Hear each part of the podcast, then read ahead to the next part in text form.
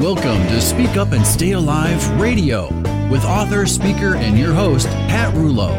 Serving you a generous helping of everything you need to know to help you and your loved ones stay safe during any doctor or hospital visit. The program is not intended to replace medical advice from a licensed professional, but rather to encourage you to become a well informed participant in your health and well being. And now, your host, Pat Rouleau. Hello and welcome. I'm Pat Rouleau, the voice for patient safety, where each week we delve into little known healthcare and hospital hazards, as well as other fringe topics that affect your health and well being. I'm so happy you've taken the time to join me, and today I have lots to share with you. So let's dig right in, shall we?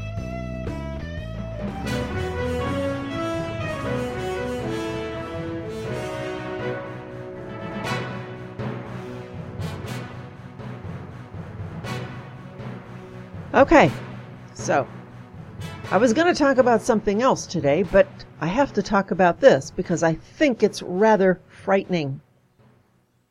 Don't blame the Democrats for Republican Governor Mike DeWine's dystopian partnering with FEMA to set up isolation camps throughout Ohio to fight COVID 19 as our long national nightmare of 15 days, that's one five, to flatten the curve, drags into its sixth month, many of our nation's governors and bureaucrats are inventing new ways to wield power.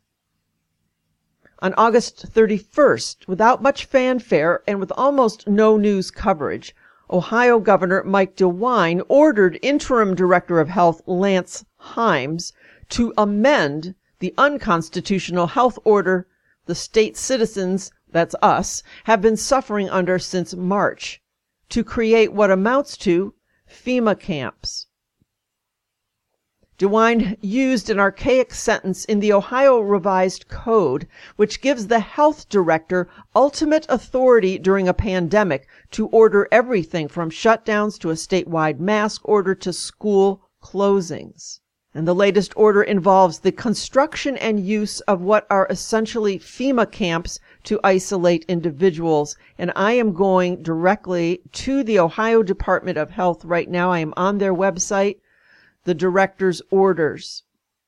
It says, one, non congregate sheltering be utilized throughout the state for those who are unable to safely self quarantine in their place of residence and to isolate those diagnosed with or showing symptoms of COVID 19. Okay, does that sound really broad to you? Isolate those diagnosed with or showing symptoms of COVID 19? Examples of the types of persons included in this order are those who test positive for COVID 19 who do not require hospitalization but need isolation including those exiting from hospitals. Are you hearing me? Those who have been exposed to COVID 19 who do not require hospitalization, and asymptomatic high risk individuals needing social distancing as a precautionary measure. Well, that sounds like everyone, doesn't it? They say sheltering specific populations in non congregate shelters should be determined by a local public health official's direction or guidance and should be based on individual needs.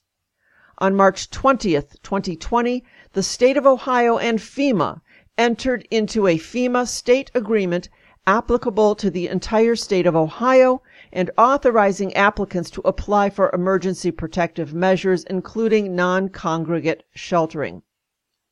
3 the Ohio Emergency Management Agency is to secure the necessary approvals for the use of non congregate sheltering statewide, and local government agencies should take all necessary actions to identify both public and private facilities, secure available space, and enter into any contracts or agreements that may be necessary to procure, equip, and operate non congregate shelters throughout the state.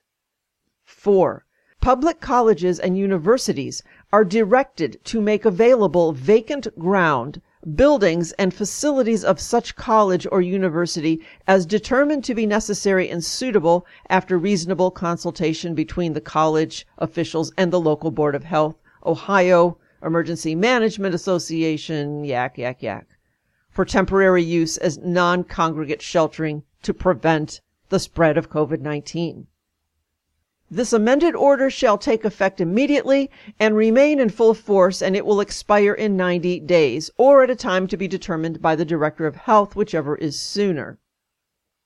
Accordingly, to avoid an imminent threat with a high probability of widespread exposure to COVID 19, with a significant risk of substantial harm to a large number of people in the general population, including the elderly and people with a weakened immune system and chronic medical conditions, I hereby order non congregate sheltering be utilized throughout the state for those who are unable to safely self quarantine in their place of residence and to isolate those diagnosed with or showing symptoms of COVID 19.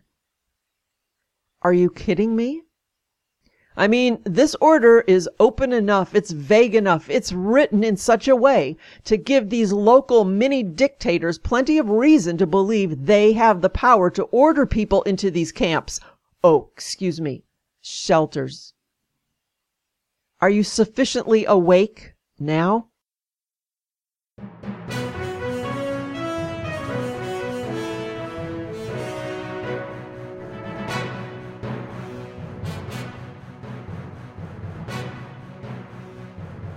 Have you noticed lately that no matter what you read, it's not true?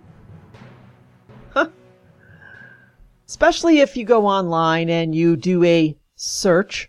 All of the search engines are now complicit toward a specific narrative, as well as any of the results that you find. Did you ever wonder why? Well, here's an article by Robert F. Kennedy Jr. He serves on the board and the chair of the Children's Health Defense. Excellent website. The title of his article is Press in His Pocket. Bill Gates buys media to control the messaging. A Columbia Journalism Review expose reveals that to control global journalism, Bill Gates has steered over 250 million to the BBC, NPR, NBC, Al Jazeera, ProPublica, National Journal, The Guardian, The New York Times, Univision, Medium, The Financial Times, The Atlantic, The Texas Tribune, Gannett, Washington Monthly, Le Monde, Center for Investigative Reporting, Pulitzer Center, National Press Foundation, International Center for Journalists, and a host of other groups. To conceal his influence, Gates also funneled unknown sums via subgrants to contracts to other press outlets. And his press bribes have paid off. During the pandemic, bought and brain dead news outlets have treated Bill Gates as a public health expert, despite his lack of medical training or regulatory experience. Gates also funds an army of independent, and I'm doing air quotes, fact checkers. Fact checkers, you know, those who check facts, including the Poynter Institute and Gannett, which use their fact checking platforms to silence detractors and to debunk false conspiracy theories and what they call misinformation. Charges that Gates has championed and invested in biometric chips, vaccine ID systems, satellite surveillance, and COVID vaccines. So anytime you print something like this, say on a social media site such as Facebook, Twitter, YouTube, that gets taken down because the fact checkers say that it's misinformation. In 2007, the LA Times published one of the only critical investigations on the Gates Foundation, exposing Gates's holdings in companies that hurt people his foundations claim to help, like industries linked to child labor. The lead reporter said they were unwilling to answer questions and pretty much refused to respond in any sort of way. No duh. The investigation showed how Gates's global health funding has steered the world's aid agenda towards Gates's personal goals, which we all know are vaccines and GMO crops. Just keep that in mind when you can't find anything to read that makes sense.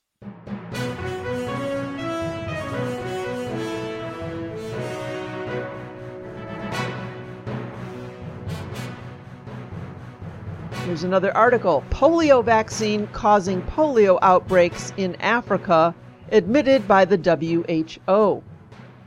A year ago, news outlets briefly shined a light on the fact that oral polio vaccines are causing polio outbreaks, with reports streaming in throughout 2019 regarding the circulation of vaccine derived poliovirus in numerous African and Asian countries a CDC virologist confessed, we have now created more new emergences of the virus than we have stopped.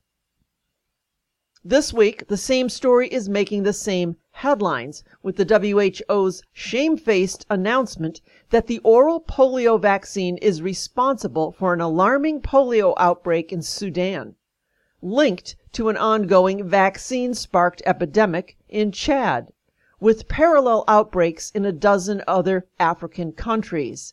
In fact, between August of 2019 and August of 2020, there were 400 recorded cases of vaccine derived polio in more than 20 countries worldwide.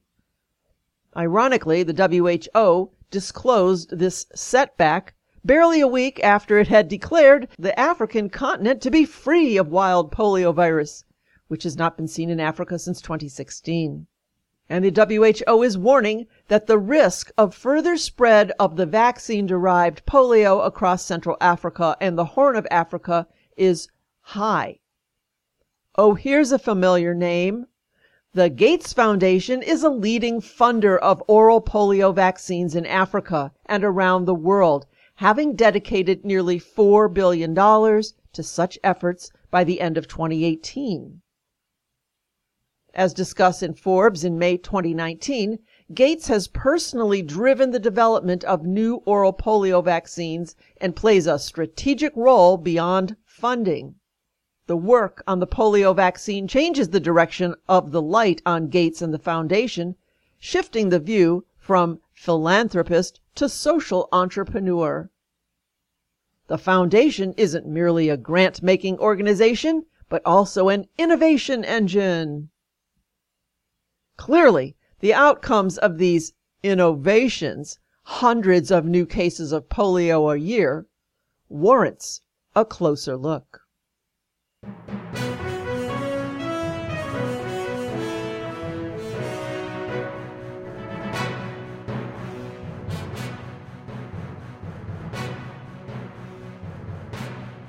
And talk about taking it to the next level if we're not finding enough people with uh, testing positive for who knows what, let's test sewage. Really? That's right. Ohio is testing sewage for COVID 19 as an early warning system. Okay, here we go. To help mitigate the spread of COVID 19 in the state, Governor Mike DeWine announced a new initiative by the state to test sewage for coronavirus to help find earlier warning signs to show the virus spread in a community. The increase of COVID 19 cases in communities is typically tracked by testing people with symptoms, an indicator that lags behind the actual spread of the disease. Because of this, there is a need to use early monitoring methods that estimate the disease's impact on the broader community, according to the Ohio Department of Health.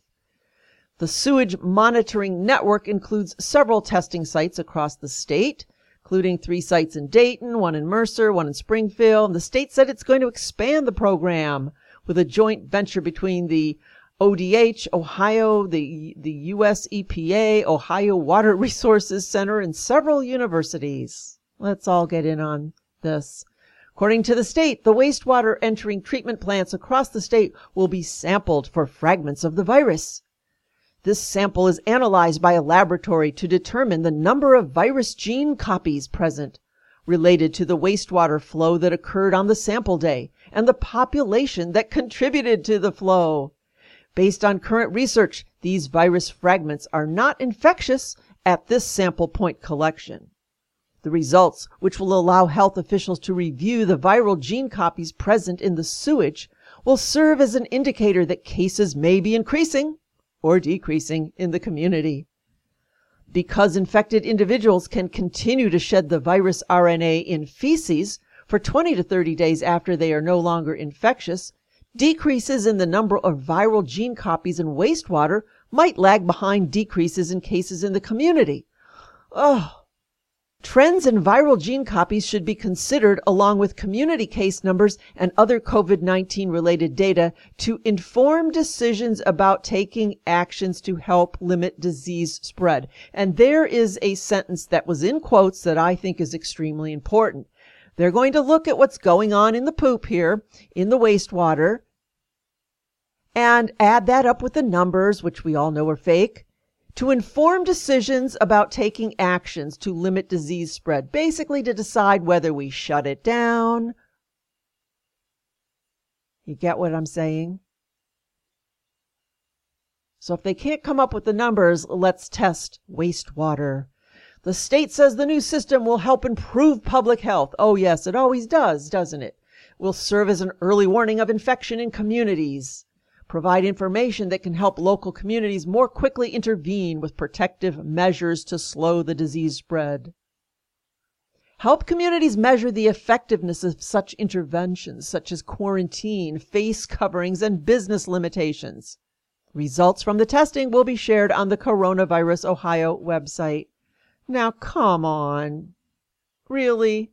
We're just grabbing at, you know what, poop here just trying to come up with some way to make this drag on forever and ever due to the political agendas that have absolutely nothing to do with your health.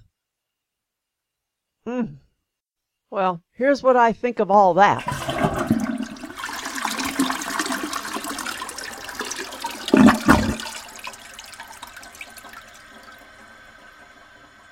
And if you happen to have internet access, I would strongly suggest that you head over to a Facebook page called Ohio Stands Up.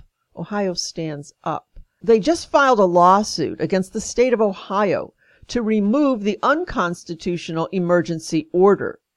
They say, We believe that the response to COVID 19 has been the greatest fraud ever perpetrated on the American public determined to restore the constitutional rights that have been stripped away by the state of Ohio's unjustified actions regarding COVID 19, Ohio Stands Up has filed suit in the Northern District of Ohio Federal Court to remove the emergency order. They already have over 8,000 uh, people on this Facebook page, so I encourage you to head over to Ohio Stands Up on Facebook. Actually, I'll have a link on today's page at the website speakupandstayalive.com. So I close today with a couple of those random stories just to keep you abreast of what's going on out there. I don't know. Don't know where it's going to end, do you? All I'm saying is to be vigilant and please realize that what you may be reading, if you keep reading the same thing over and over, no matter where you're reading it, uh, you got to wonder who's funding that and try to get your information from a non biased source, if at all possible these days. I mean, can you see what they're doing to us? They're narrowing our ability to even learn, to even find out for ourselves. So, how can you speak up on something if you can't find out about it? So, hopefully, I'm here to help help shed a little bit of light on it each week. So you can listen to this again at the website speakupandstayalive.com. You know, I'm not talking about patient safety these days because A, people aren't going to the hospital unless they're absolutely dying. I know so many people who have situations that just say, you know what, I'm not going to the hospital. I'm not putting up with mandatory COVID testing that I don't want. And, and so people aren't going. Speaking of that, Uh, somebody sent me an email last week after my show and pointed me to a very good website called thehealthyamerican.org, thehealthyamerican.org. Someone had also sent me a note where they had gone to the hospital for a procedure or some kind of treatment that they needed, but before they could get the treatment, the hospital said that it was mandatory for her to get a coronavirus test and not just the swab in the mouth. They actually had to go up the nose. And she refused it and said, I don't want that. And they said that, well, then you can't have the procedure unless you have this done. So on the healthyamerican.org, there's some very interesting information where the gal who runs this says it is unlawful for you to be forced into any medical intervention. There's patient rights, okay? Every hospital has a patient bill of rights. The patient has the right to considerate and respectful care. Number two, the patient is entitled to the opportunity to discuss, request information related to the specific treatments and procedures and the risks involved. And they're saying here that COVID testing is not approved by the FDA and the risks and side effects are unknown. Next, the patient has the right to refuse a recommended treatment or plan of care to the extent permitted by law and hospital policy and to be informed of the medical consequences of this action. In case of such refusal, the patient is entitled to other appropriate care and services that the hospital provides. So this sounds like if the patient refuses the coronavirus test, according to the Bill of Rights, they still are entitled to other appropriate care and services that the hospital provides. And lastly, the patient has the right to consent or to decline to participate in proposed research studies or human experimentation. And since COVID testing is not approved by the FDA and the risks and side effects are unknown, hmm, is this human experimentation? You should ask the questions. What is the legal authority that compels me to get tested? Why get tested if the results are inaccurate? The FDA says the tests are not accurate, so why take one? Taking an unapproved test with unknown side effects constitutes a medical experiment. I do not consent to participating in a medical experiment. Further, if I am compelled to undergo a test without my consent and without financial compensation, that amounts to human trafficking, which is a felony that carries a prison sentence and a fine of $500,000. What action will you take because of the results? Who is paying for the test? Who is getting paid for my taking the test. Forcing me to take a test is a violation of my privacy rights protected by the Fourth Amendment of the Constitution. Interesting, huh? Further, all medical procedures, including testing, must be consensual and performed by a licensed physician in order to be lawful. Non consent administration of a medical procedure is a felony assault and battery, whether administered by a licensed physician or not. Protection of any group, such as the general public, does not suspend my individual rights. So it sounds like there's a lot of information here that you need to be aware of. Head over to thehealthyamerican.org. And thank you to the person who sent that to me. And the people that are going, well, everything that they have, you, you could cough or sneeze and die, and you're said to have died from the coronavirus. And note, there's a big difference of dying from something and dying with it, okay? You know how many people probably are colonized with MRSA? Probably a third to a half of the population have the MRSA bacterium in their bodies, but it doesn't bother them. It's not killing them. Why don't they test for MRSA and say that half of the world is dying of MRSA?